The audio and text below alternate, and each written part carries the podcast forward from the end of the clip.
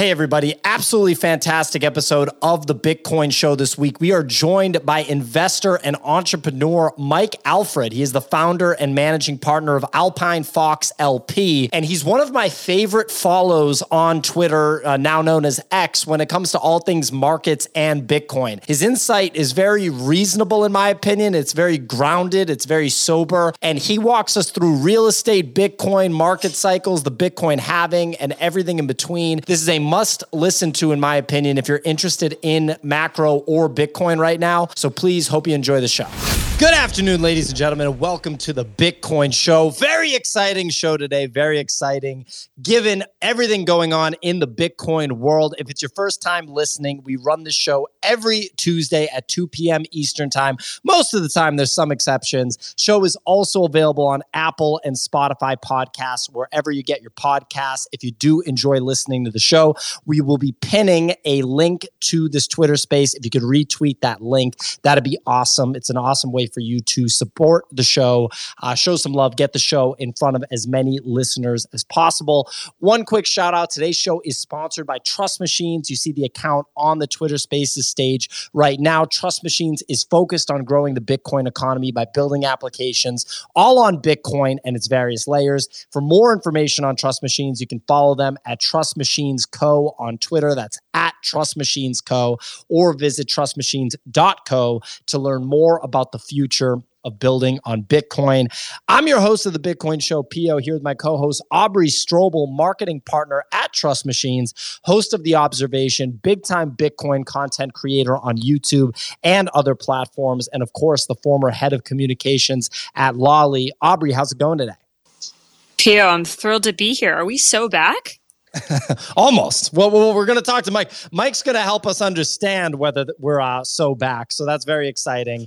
Um, ladies and gentlemen, I'm very pumped about our guest today. He is an investor and entrepreneur, the founder and managing partner of Alpine Fox LP, uh, and shares his perspectives on Twitter and on you know various podcast platforms, which, in my opinion, are some of the most sober and uh, I guess I'd say reasonable opinions when it comes to Bitcoin and really the markets in general. Uh, we have Mike Alfred. Mike, thanks for joining today. Hey, thanks for having me.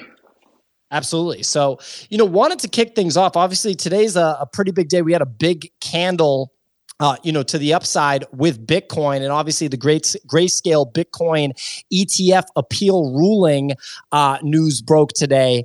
Uh, you've been tweeting about this. It almost feels like uh, kind of predicting things perfectly, at least over the past two weeks. Um, you know, what do you make of what we have seen today, and how do you feel about you know the kind of macro environment and just Bitcoin in general here at the end of August in 2023?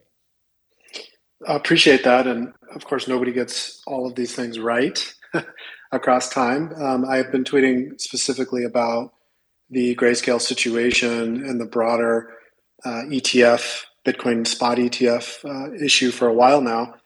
Um, and you know, my view is the same as what the the appeals court uh, basically you know put put into law today, which is that the SEC's actions previously are arbitrary and capricious. And they basically uh, allowed futures-based products uh, to to be approved. I think in part for uh, political reasons, in part because Gary Gensler is you know more uh, comfortable uh, with those types of products. You know, he was previously the head of the CFTC, for example. Um, but it doesn't actually make sense to say that uh, you know a futures-based ETF product is safe for consumers and, and a spot ETF product is not because fundamentally, if the entire Bitcoin market is in fact manipulated, then all of those products would be affected somewhat equally. And so, you know, in my view, this was always how it was going to shake out. I listened intently in the spring uh, to the, you know, hour and a half long hearing where the three judges basically peppered the uh, grayscale attorney and the SEC attorney with questions. It was very clear from that conversation between them and the interaction that that this was eventually going to go this way. I, I had no idea when, right? And so, you know, without uh, saying you can't say you can predict these things perfectly, but of course, in the spring when when you could still buy GBTC for eleven or twelve dollars, I was just piling into it. At one point, I I had accumulated more than two hundred fifty thousand shares of GBTC. I've since trimmed that uh, way back as we got closer and closer to this, what I viewed as a sort of, uh, you know, very likely event uh, to happen. And so what's interesting now, though, is the market's responding as if GBTC is already an ETF, when in fact, all they said to the SEC is that you need to go back and review this again because we don't think your findings are, are accurate. And so the ball's back in the SEC's court. Keep in mind that starting, you know, next week, uh, and, maybe even as soon as the end of this week, there's a whole bunch of other uh, spot ETF filings from from BlackRock and others that they need to either defer on or they need to opine on now. And so for me, the most important thing is that I think over a three to six month time frame, um, something is going, something major is going to happen here, and it's likely to be very positive uh, for Bitcoin. And so um, it, it's less about like what happened necessarily today and more about the signaling about the timeline because before today i would have said look there's it's highly likely over the next let's call it 12 to 18 months that a spot etf comes into existence right and, and is active uh, and traded in the us market. After today i'd say that timeline has been compressed to three to six months on the outside.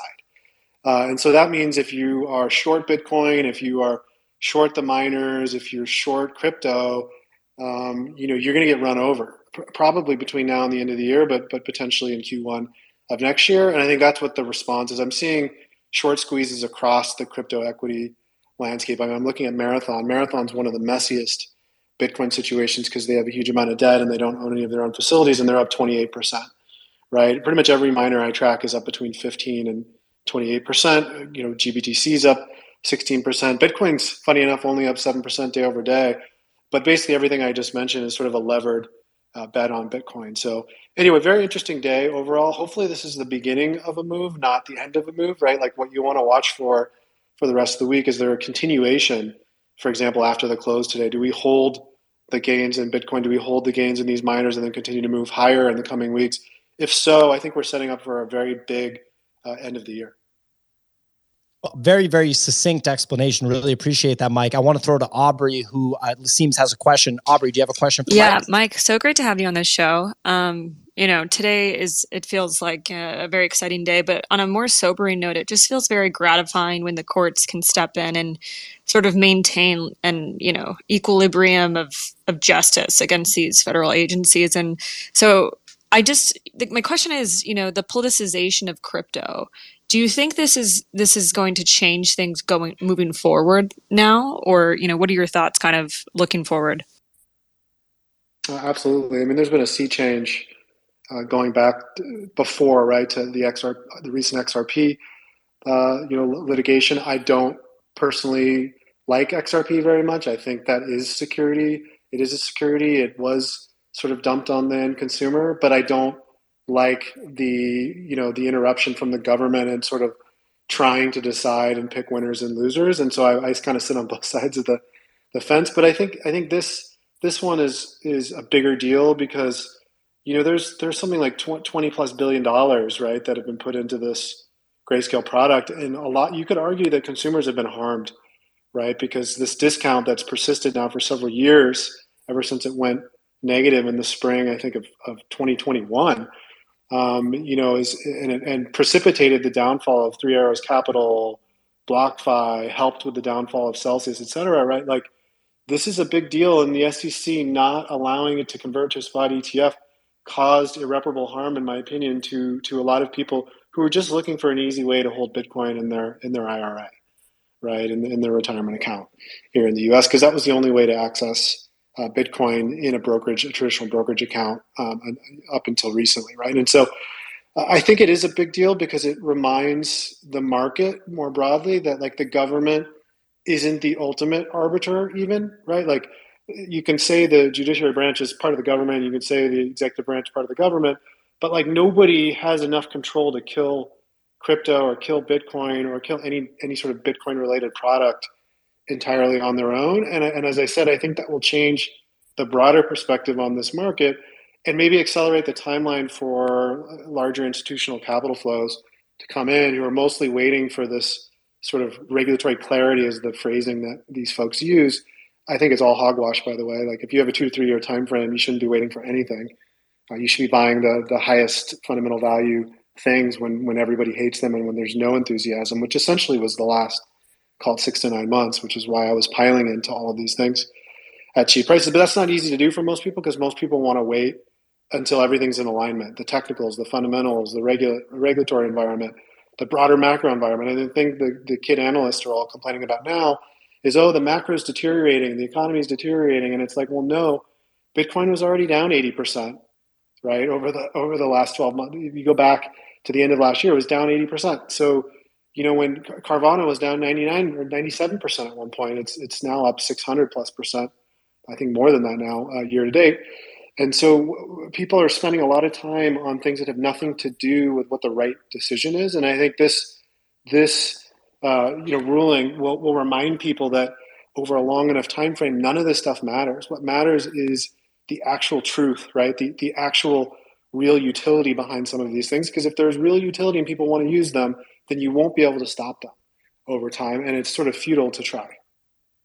Yeah, I mean, love the inside, Mike. And uh, you know, last week when we had Mark Yusko on the show, he said a lot of similar concepts that you're talking about. You know, just with regard to investing versus speculating, and how the last six to nine months have been, you know, an amazing time to accumulate some of these assets like Bitcoin.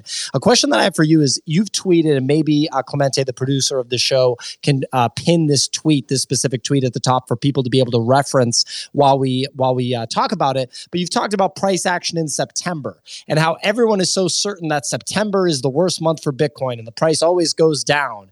And you basically said, be prepared for it to rip higher. You referenced, you know, that the halvings obviously aren't exactly four years apart. What I wanted to ask about is how significant do you think that the halvings are moving forward? Obviously, the pattern has been super consistent over the past, you know, three called three halvings um, or three Bitcoin cycles, we can call it.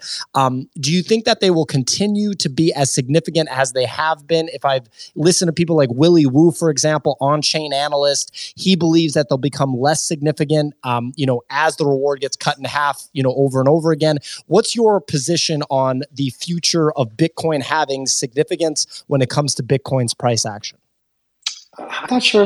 I'm not sure that matters in the sense that it's just a mathematical certainty that the amount of Bitcoin that's available for miners to sell every day is going to go down. And over time, that has a compelling impact on the supply demand balance in the market. Because you can't compl- you can't control demand right? Demand fluctuates across time across cycles as people get excited about things as nation states adopt bitcoin as corporates large corporates put, put it on the balance sheet. There's going to be all kinds of the news flow is going to be up and down all over the place and the the demand you know we know this right? Because a, few years ago on Thanksgiving, everybody wanted to talk about Bitcoin, and then a year later, nobody wants to talk about Bitcoin. And so that's the that's the demand side. The supply side is certain.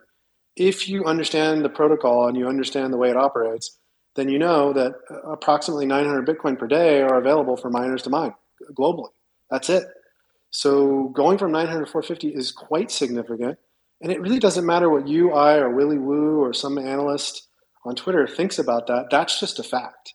That's just a mathematical fact. And so um, instead of instead of spending time arguing with people like Willy Woo about something that can't be known or, or really actually doesn't matter, I just try to model out how scarce do I think Bitcoin will be relative to demand at different parts of the cycle, looking out three, five, seven, nine years from now.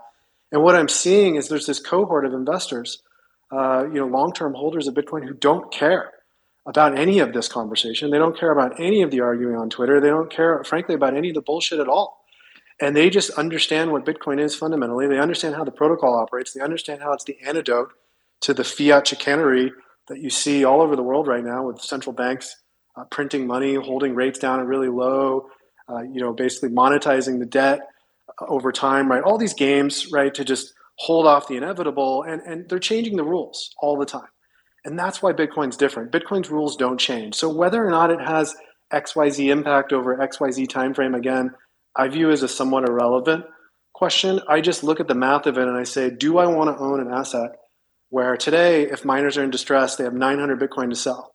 If they're in distress in April um, or May of next year, it doesn't matter whether they're in distress, they can only sell 450. They can't make more Bitcoin to sell at that point. And, and if you believe demand is even just flat, then of course it's going to have a positive impact on the price. Will there be a new all time high in 180 days after that, 300 days after that, 400 days?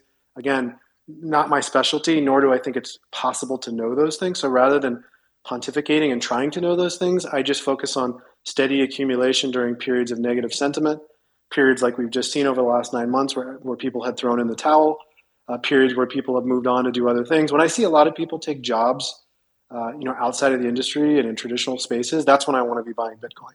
I don't want to be buying Bitcoin when everyone I know who had a lukewarm interest in Bitcoin all of a sudden has a new job in the space. That'll happen again in 2024, 25, 26, whenever. And again, the, the halving will happen. It's a mathematical certainty. That's the only thing that really matters from my vantage point.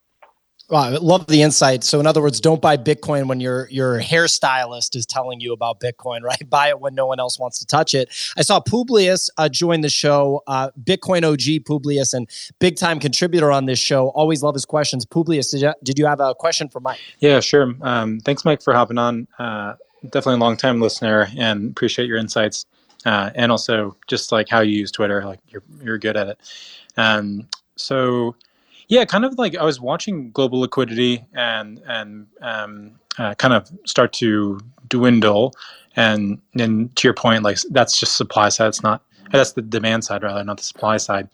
Um, and I'm wondering, like, um, do, do you have in your mind kind of like uh, sort of like epochs or like eras of Bitcoin um, where we go from sort of like actually uh, we've gotten past uh, global liquidity being a material factor uh, because now Bitcoin is the denominator, uh, or Bitcoin has now replaced U.S. Uh, Treasuries, or is used um, is, is, accepted by net exporting uh, oil com- countries, things like that.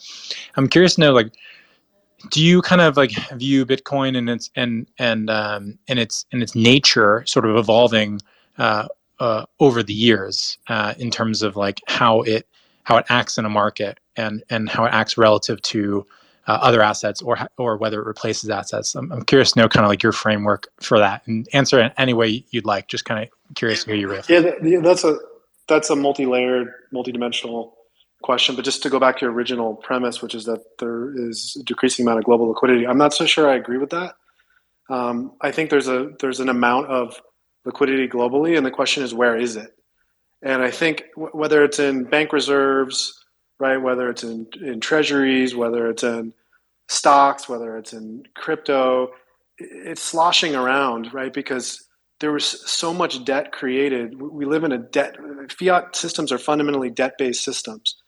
And so the amount of liquidity can far exceed the real capital base, like the amount of real trees, timber in the economy, the amount of real factories, the amount of real uh, innovation and productivity in the economy may not actually be reflected in the amount of liquidity because to some degree the liquidity can be faked through these fiat debt structures. And so my view right now is actually that this idea that somehow all the liquidity is gone because rates have gone up is looking at the wrong thing.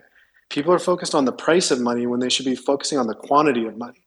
The quantity of money is the most obscenely large amount of, of money globally sloshing around that's ever existed it far exceeds any other cycle. This is why a lot of the bears and a lot of the kid analysts keep getting frustrated. They keep wanting to call this huge drawdown. They keep wanting to say everything's going to crash. There is simply too much money. Just think about the treasury market right now, right? Like what what happens when you when you raise rates from zero to five and five and a half percent? Yes, it, it compresses a little bit people's desire to buy real estate. Although there's no supply, so the compression isn't really that profound yet. But what it really does is, is it provides a massive subsidy to the wealthy holders of that paper. And so, really, every month, like if you do the math on, on all of the liquidity flows, for example, just in the US economy, I think this sort of fake quantitative tightening regime is actually creating more liquidity um, that's available to buy assets than it's withdrawing. That, that's what I'm seeing from a number of different analyses that I've reviewed recently and just some thinking I've done on. That, that could be wrong, but the market's saying it's so right, you're, right? The market's you're, still You're saying, saying, basically that's like the stimmy checks are still happening. They're just happening through 5% yield. They're happening they're happening from the rich to the they're going to the rich yeah. now. And that's why services inflation is so high, but goods inflation is, is low. Remember at the beginning of the pandemic, everybody like basically people have low incomes and I, I hate to say it, but like like the poorer part of the spectrum got money and they all spent it all at once because they've never had two thousand or five thousand dollars in their checking account, and so they went out and they bought washing machines, right? They went out and bought used cars, and they drove up the value of goods, which, by the way, were also constrained by by COVID from a supply chain standpoint. now we're at the end of that, right? A lot of that money is gone, but now the stimulus checks have evolved. They're much larger and they're going to people who spend on services, private jets and, you know, front row seats at Taylor Swift, right? And Michelin star dinners. And that's why, like, e- even though we're supposedly supposed to be in a recession and rates are supposed to be going up and it's supposed to be a tight environment, like you look at New York hotel prices for two weeks. I'm going to be there in a couple weeks. It's like fifteen hundred dollars to stay at the Ritz Carlton on the Park, right? Like, and it's and it's totally booked out, right? Like you, can't get a room at some of these hotels. Um, so so again, like I, I didn't want to spend too much time on that because a lot of people disagree on that. And again, I think the market will tell us whether or not that's true or not.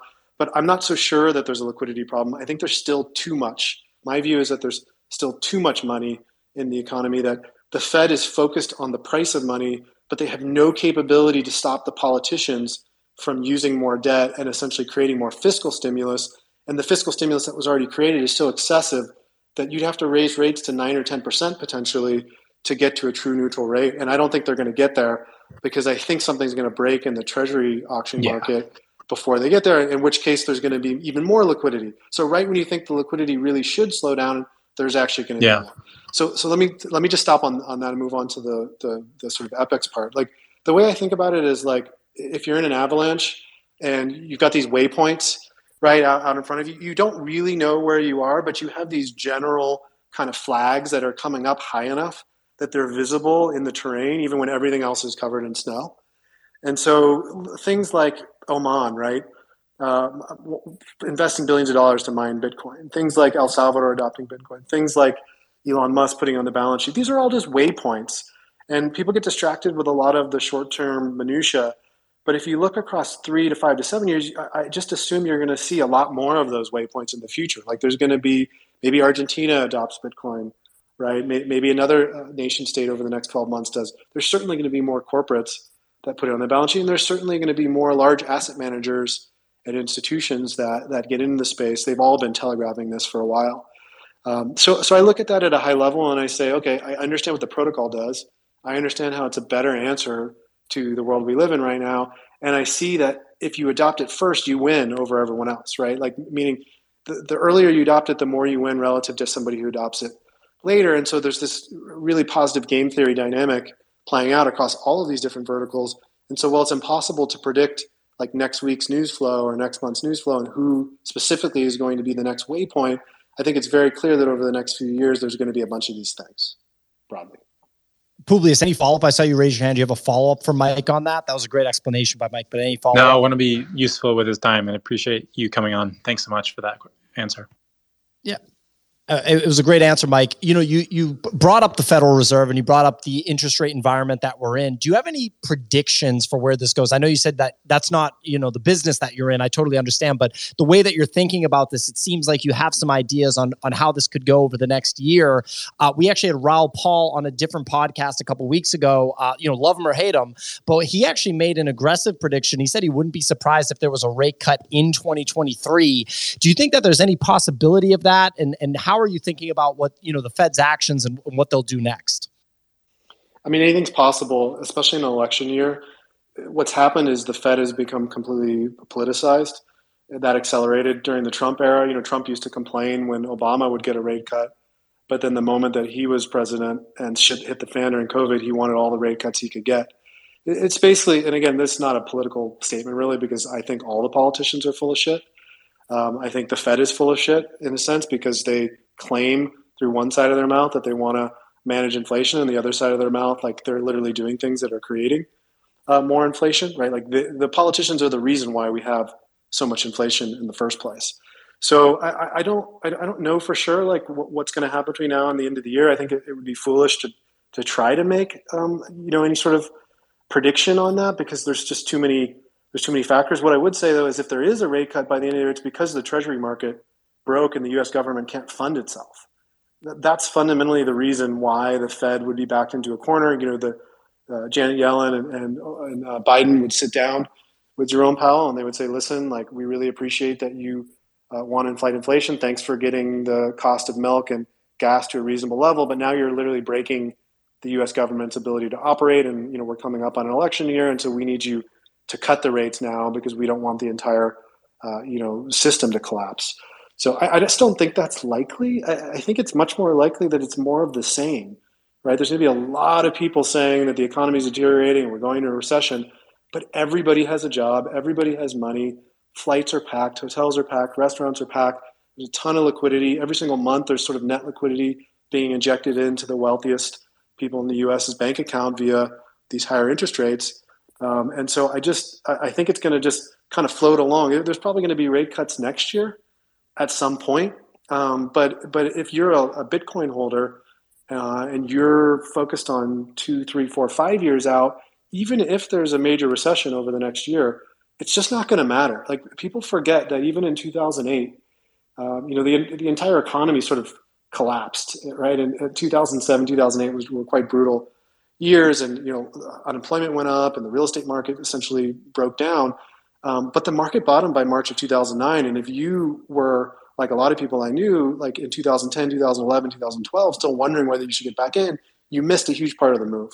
And Bitcoin uh, corrects based on liquidity, uh, based on the macro environment faster.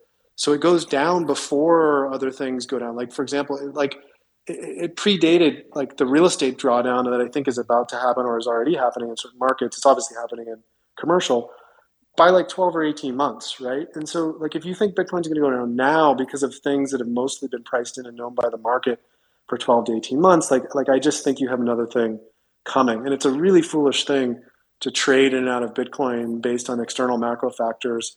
That Bitcoin is just essentially smarter than that because it's pricing in everybody's views and, and millions of data points all the time. And it's pricing it in before most people even know about those things. So by the time you're reading about it in the journal, or by the time we're talking about it in Twitter space, Bitcoin already knew nine months ago. And so you're behind, you're behind the curve. And that's what I'm seeing from a lot of macro analysts and people on Twitter. They're telling you about something that already happened as if it's a new thing. And it's like, uh, I'm, I'm beating my head against the wall trying to explain to people that the market already knew the recession was coming. The market already knows there's a yield curve inversion. The market already knows that rates went up 500 bips. What doesn't the market know yet and my suspicion is the market doesn't know that things like Bitcoin, which have already gone down, uh, you know, peak to trough, 75 or 80 percent, um, are already cheap enough that if you have a two-year time frame, it's it's really really foolish to get cute about trying to trade in and out of it. Yeah, and, and you share sentiment with a former guest of the show, Joe Consorti. He also said that Bitcoin's so forward looking, you know, it knows what's going to happen before any economist does. And, you know, he's kind of pointed out some of the similar things that you talked about. Also noticed that Publius raised his hand. Another question from uh, Yeah, actually, real quick. Um, but yeah, just want to say, like, I think uh, a sign that we, like, basically all the speakers here are doing a good job of educating in Bitcoin is when we see more Bitcoiners talking about things like treasuries um, and I just wanted to like make that as uh, just like a quick statement. Uh, I don't know whether you buy into that or not, but I, I, I kind of believe so. Um, and one thing you said earlier about like uh, um, tre- treasuries, like rates going up to 9%, in that scenario, wouldn't you think um, basically the Fed would have to kind of step in and be buying uh, buying those those uh, those bonds, and also basically that would be a signal to the market that effectively we're monetizing our deficit like pretty intensely at that at that point. Like can we even get to that point? Yeah so so on the first point just so you know like my background is traditional finance right? I've been trading stocks since the late 90s in my stanford dorm room. You know learned by doing learned by reading learned by actually investing you know my own money and, and stuff. So very different than a lot of the people in crypto who like discovered investing, you know, during the COVID lockdowns, for example, right? So my perspective on this goes back uh, pretty far, and I've seen a lot of cycles. I've lived through multiple full cycles. I don't think we've had a real uh, cycle since 2008 because I think essentially everything has been delayed by the Fed, right? Like everything has been um, cushioned on both sides, right? So like we we don't really know what the true market clearing prices are because we have so much intervention in markets uh, by the government and by the Fed. Um, as it relates to my interest rate comment, I was just more making a, a, comment that I think rates could go higher. And I'll just go back two years because uh, about this time two years ago, I was one of the loudest voices, at least in my little circle, saying that rates could go up a lot more um, than people suspected they could. In fact, I remember getting yelled down on Twitter multiple times when people said, if you raise rates above two or three percent, you will break the entire uh, economy and you will break the U.S. Uh, government. I said, uh, I think that's what they're going to do. Um, and everybody has compelling math for, um, you know, how all this is going to play out. But the reality is, even like the Fed, uh, central bankers, even the economists that support them, like when you read their uh, papers, I've got a paper in front of me right now that I just finished um, on, on, the impact of of rising rates and, and, and what what you know this particular economist thinks is going to happen. Everybody's guessing. Everybody has equations. Nobody knows for sure because there's too many variables, and we don't know for sure what the second and third order impacts are of some of these changes. And so again, from, from my standpoint, I'm not saying that it could, I'm not saying that it's going to 9% or 8% or whatever. I'm just saying that it could. And if it could, I don't even necessarily mean, believe that that means that Bitcoin has to crash or that risk assets, you know, all need to fall 50%.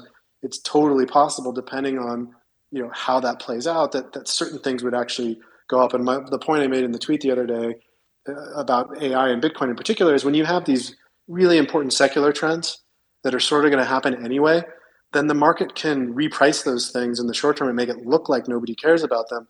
But over a longer period of time, they'll they'll go to the the price that they're actually supposed to go to fundamentally. And, I, and I'm thinking back to like the internet bubble. Um, there were people who from 2000 2002 would swear to you that the internet was dead simply because they lost a lot of money in internet stocks. Um, and you know some of these stocks like Webvan and Pets.com they were just before their time, right? Because it turns out that selling um, you know pet supplies online is a good business. Like look at Chewy. Turns out that Instacart is a, is a pretty decent business, and they're going public now. That was Webvan uh, 20 years ago. They just they were just too early, right? We didn't have mobile phones. We didn't have this kind of Uberized you know location um, you know com- capability that you know where everybody is, right? You didn't have this sort of real time always always on economy. You didn't have the ability to connect uh, in a marketplace environment, supply and demand so easily. Um, so, so you'll see the same models come back later, and, and eventually, if those models uh, make sense, they'll work and they'll be priced correctly, but they'll be priced correctly down down the road. That's kind of the way I view Bitcoin right now, in, in the sense that because it's a better monetary technology, it just works better than the fiat system. It doesn't really matter what the fiat system says uh, about the value of that in the very short term, because there's going to be a tremendous amount of distortion that has nothing to do with the longer term fundamental value, right, of, of, of Bitcoin itself. And so, um, again, 8%, 9% rates certainly would change the hurdle rate of making new investments. It would change the cost of capital quite dramatically. I think in some ways it might be more healthy, right, because you'd have less speculation on second and third tier crypto things that are going guaranteed to blow up. I mean, think of the wasted capital in crypto over the last five years that if, if people had not put that into uh, some of the stuff that went to zero and blew up and that was rug pulled by the developers and the developers lost the keys and blah blah blah blah blah and they had just bought bitcoin and cold storage think about how much wealthier a lot of people in the crypto ecosystem would be. Um, and raising the interest rate in the economy actually incentivizes better behavior by investors and savers because it, it increases the cost essentially of making bad decisions right because if the opportunity cost is that i could be making 5 or 6% risk free why would I throw my money into Friend.tech or some bullshit that's going to blow up? Why wouldn't I buy something like Bitcoin, which has a CAGR that's much higher than five or six percent, and therefore is worth the risk of trying to overcome that hurdle rate of higher interest rates? Mike, are you saying that I shouldn't be longing your shares on uh, on Friend.tech? What's your floor price on Friend.tech, Mike? I don't think I'm on there, and if I am, it's not me. um, real quick, ladies and gentlemen, just want to have a shout out for our sponsor, Trust Machines. Trust, Trust Machines, of course, focused on growing the Bitcoin economy by building applications all on Bitcoin and its various layers. You see the account on stage at Trust Machines Co. on Twitter, or visit trustmachines.co to learn more about the future of building on Bitcoin. Uh, I want to see if Trevor has a question in a moment, but Mike, you know, on this kind of uh, playing the game of looking at your tweets and just kind of digging into them a little bit, you had a tweet where you said if you've been using homes or houses or apartments as a store of value instead of gold or Bitcoin, the Fed has a plan to systematically beat this tendency out of you it will be so painful that you may question why you ever thought it was a good idea to own so much real estate. Well, Mike, I feel like a lot of people, friends of mine included, that bought real estate pre 2020 are probably feeling pretty good about those purchases because they got a locked in uh, low rate. You know, the value of the house has appreciated significantly. Could you expand a little bit about, you know, the way you're thinking about this concept, you know, uh, based on that tweet? Yeah, so so let's go back to the comment you just made about your friends. Anybody who locked in a two and a half percent rate or 3% rate fixed on a house they that's their forever house, their dream house that they want to live in for 20 or 30 years, like kudos to you.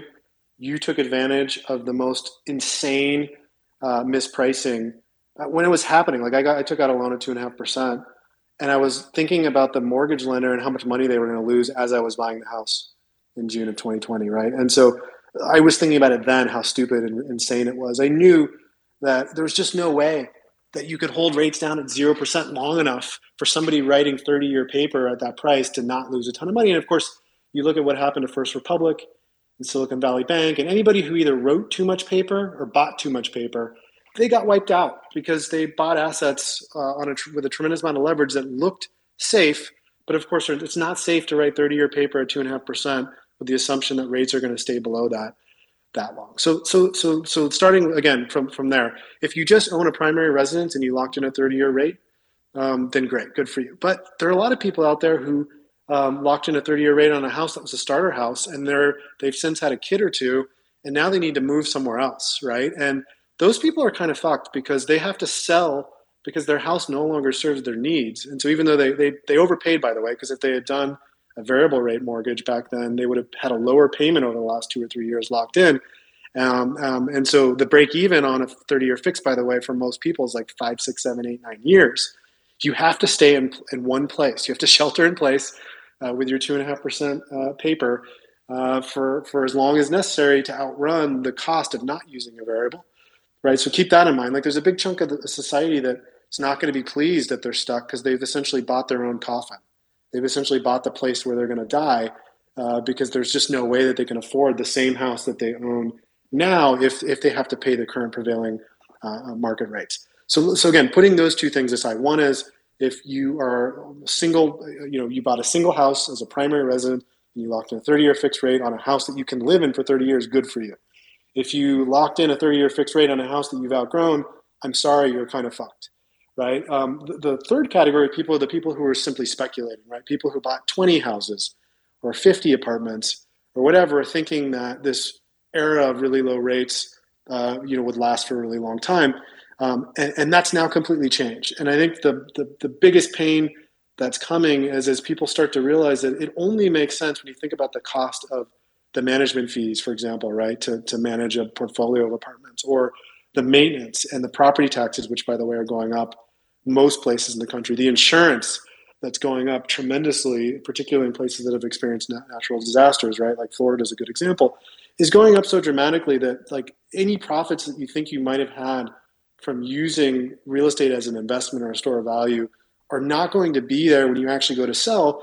Because if you look at what's happened on the demand side, like even though there's not a lot of supply, there's also like almost no real uh, demand for people to buy a house at a 7.3% um, 30, 30 year fix. The other thing that's happened is lending standards, because all those banks uh, blew up, uh, the lending standards have, have really compressed. I saw a, a potential borrower recently who wanted to buy who had a $600,000 income, 800 uh, plus credit score, several million dollars of liquid assets, and was rejected by the same lender that approved that person for another loan a few years ago.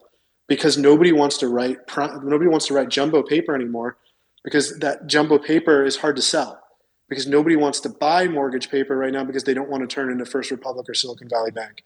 So there's all this downstream impact that's happened because of the Fed raising rates. And I just don't, because the supply is so low, um, I, because the supply has been so structurally low since the Great Recession, I don't think we've seen the full impact. I think real estate is the part of the economy, particularly residential, that hasn't felt the full brunt yet of higher rates and is going to. And I think it will be a comeuppance for a lot of people who are using this as an investment asset class rather than a place to live. Well, it'll be fascinating to see how it plays out over the next couple of years. I think a lot of Americans traditionally think of real estate as a safe investment, but because of the factors you pointed out, that may not be the case. Uh, referencing previous guests, we've had other guests point out the commercial real estate situation uh, and how that could or already is going wrong and how it could continue to. Trevor has his hand raised. Trevor, do you have a question for Mike? Yeah, Mike, I really like how you uh, referenced the uh, the decision today with uh, with Grayscale. You know, you mentioned the word uh, capricious. And I think in the decision, there was also the words arbitrary, inconsistent, unpredictable, unexplainable, incoherent, and un- unlawful. And when I read this, I felt like we were being seen for the first time by people outside the space. And you know, you mentioned about the Fed having similar issues. I'm just curious from your perspective. Um, you know, are they like is the rest of the United States starting to catch on here? And what do you think is the future of these institutions? When you say the rest of the United States, you mean the rest of the regula- regulators, or the rest of the general public, or the rest of the institutions? Because I think, I think, yeah, and really the, depends. And the judicial judicial branch as well. I mean, I mean, they're kind of this is like their purpose, right? Is to is to uh, rein in uh, the federal government or the executive branch when they overstep, right? Yeah, I mean, I think uh, as I said earlier, I think it's a it's a big deal because it, it sets the tone for a lot of the upcoming decisions that are that are coming. I mean, the most direct impact is on this long list of uh, spot ETF applications that are already in. Like, if the SEC is essentially saying you can't reject them based on the logic you used before, then they need to come up with some better logic for why they're going to reject them. I think if you step back, though, like the SEC is the worst uh, regulator uh, for this ecosystem, right? Like the CFTC has a much more level-headed and clear-eyed perspective on this market. Like they view Bitcoin and Ethereum as clear commodities. There's nothing weird going on. They're not securities. They don't need to be overregulated, right? Like there's some regulatory framework that needs to be in place, but it doesn't need to be so dark and uh, you know it doesn't need to be so difficult to navigate, right? Like you shouldn't have to feel like you're in a Kafka novel to figure out how to get regulated uh, in the U.S. And that's what it's felt like. If you're Coinbase, it's like, okay, you're not going to tell me how to do it, but you're going to tell me when I did it wrong. Um, and so I think that this is sort of a referendum on that way of thinking and that way of operating. But I, I'm not. I'm not even sure that is the important point here because I think Gensler is actually going to be gone by the end of next year anyway. And so I think this like reign of terror that we've seen from the SEC over the last few years was going to come to its end anyway. This may have accelerated the process. This may embolden certain policymakers uh, in the House and Senate who are already anti-SEC, already anti-Gensler, to increase their calls for his ouster. Uh, if he were to get ousted early, that would certainly be a bullish uh, development. Um, but I don't think like the biggest money in the space, the biggest investors, biggest institutions, like no one's going to be surprised by this, right? Like if you're getting good counsel um, and you were listening to the voices in the market of reason uh, over the last six months, everybody who knew what they were talking about was telling you that this is the way it was going to go, right? I only had to listen to about 30, 45 minutes at the last, um, you know, hearing on this matter to, to, to know what was going to happen. Um, because if you sort of read between the lines at all, they were telegraphing this outcome. Um, and I think I think this is going to be the way the space goes from from here on out. I think like six months ago there was a lot of um, despair. There were a lot of uh, founders and investors in crypto who were just like, "This is never going to work. We're going to pivot to AI. Like this is a disaster." And of course, again, as I said earlier, that is the time of maximum opportunity. And to, and to um, uh, Publius's point earlier, in terms of epochs, I don't. Again, I look at the waypoints in terms of knowing like we're on track but but really like i try to look at the market in terms of expected values and so over the last nine months the market was flashing green for me right? This is the highest future expected value time to invest because it's the time when the least amount of people are interested and the most amount of people are bearish. I think what's going to flip over the next six to nine months is we're going to start to go more neutral right? Because how can you be super bearish uh, on bit on bitcoin and the space after what you just saw today? But at some point in 2024 or 2025, everybody you know is going to want to talk about crypto again, and that's when it's going to start flashing orange and, and flashing red again. Um, and so th- this is just one of a number of things that's going to change the narrative from this kind of deeply uh, you know, dark and, and sort of negative sentiment type of environment that we've been in for the last nine to, to 12 months. And it's going to flip it to neutral. And then, and then at some point next year, maybe 2025, it's going to go uh, really, really positive, and that's when you want to be more careful and start to trim some of your winners. Yeah, I mean, f- fantastic prediction there, Mike. Uh, I know we're almost at time. One last question. You had another tweet where you said there will be an M&A frenzy at some point by large energy companies like Exxon and Chevron and Bitcoin energy infrastructure companies like Iris, Cipher, Bitfarms, Riot, CleanSpark, you name a bunch of them. Um, alternative power monetization strategies, diversification, and renewables mix will drive it. Is that one of those events you were referencing before? You know, Tesla having Bitcoin uh, on their balance sheet, uh, you know, the ETF approval. Is this another another one of those events that you're looking for to be just a significant, you know, event in Bitcoin's uh, future that can contribute to, you know, more momentum? But obviously, it's not that Bitcoin's hinging on this. But is it, seems like you're very interested in mining companies. You have exposure to a bunch. Uh, could you just expand on this a little bit? Yeah, and, and just you know, for disclosure purposes, I am on the board of directors of Iris Energy, uh, which is a Nasdaq listed miner. The ticker is IREN. I joined the board uh, in October of 2021, I believe. We went public in, in November, um, and we like top ticked the market. We went public at $28, and the stock went all the way down to a dollar uh, at the end of last year in December, and you know now it's back at wherever it is right now, five. It's it's up. What is it up today? Like 20 something percent. We just did an announcement this morning about uh, was that we're up 22 and a half percent today, but we we did an announcement this morning because we bought 10 million dollars of Nvidia, um, you know AI uh, related GPUs that that can be used to, to kind of build a platform around that. Because um, keep in mind, we own all this land and these buildings, and we have excess capacity. Most of that capacity is used uh, computationally to mine Bitcoin, but you obviously have this latent optionality of being able to uh, use excess capacity to provide computing uh, resources to other verticals. Like you can do, uh, you know, you could you can do high high frequency trading, you can do AI, you can do computational biology, right? There's there's all these other sectors beyond um, you know Bitcoin, which is part of the reason why I went so heavy into these names. You know, I own between one and three percent of the outstanding shares of several different publicly traded miners um, in this space. And, and again, from a margin of safety standpoint, why I like them is you own hard assets, right? You own land, you own buildings, you own machines, you own transformers, you own substations. And as I've studied this business model over the last few years, I've come to the conclusion that Bitcoin mining is probably the first major improvement on the energy infrastructure um, stack in the U.S. market in 100 years, right? Like for 100 years, it's been the same way, right? Like you you basically try to pull hydrocarbons out of the ground, you have to move them to a market, and then you have to sell them to an end consumer.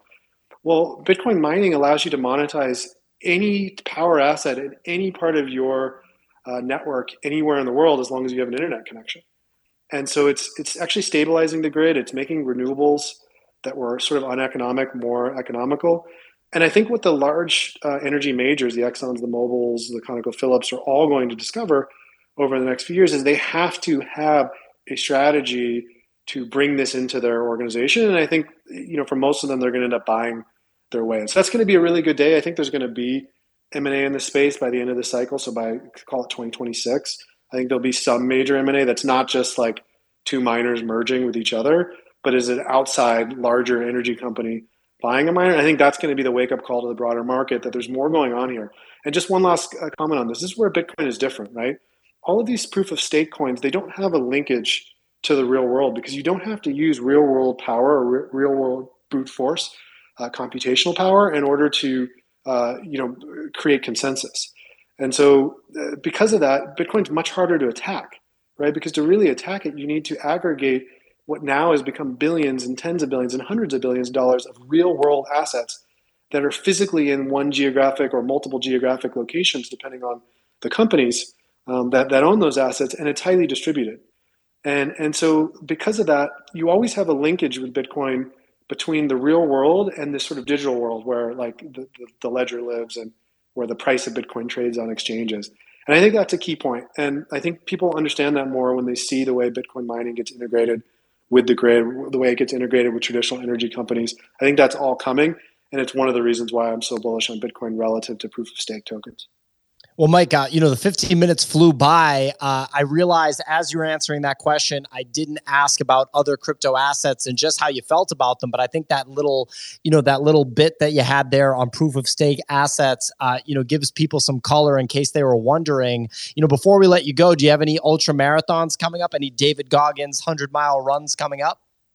you know, I actually ran Leadville uh, with David Goggins, um, 2019. He he was ahead of me by a couple hours. He was like 22 hours. I was 24 hours. That's a hard race, and he actually lives uh, just down the street from me now. I see him out running with his girlfriend uh, all the time here uh, in my neighborhood. So um, great guy, Navy SEAL. Spent most of his time in San Diego, just like I did. Um, so uh, I I will uh, consider maybe running one more race at some point, but right now I'm just focused on this market. The market is much more interesting than running at the moment. Love to hear it. Well, ladies and gentlemen, make sure you give Mike Alfred a follow on Twitter at Mike Alfred. This was an absolutely electric show. I, I, figured that it would be. But, Mike, thank you so much for joining. Any call to action for people in the audience besides following you on Twitter? Anywhere that you want to send people? Um, irisenergy.com.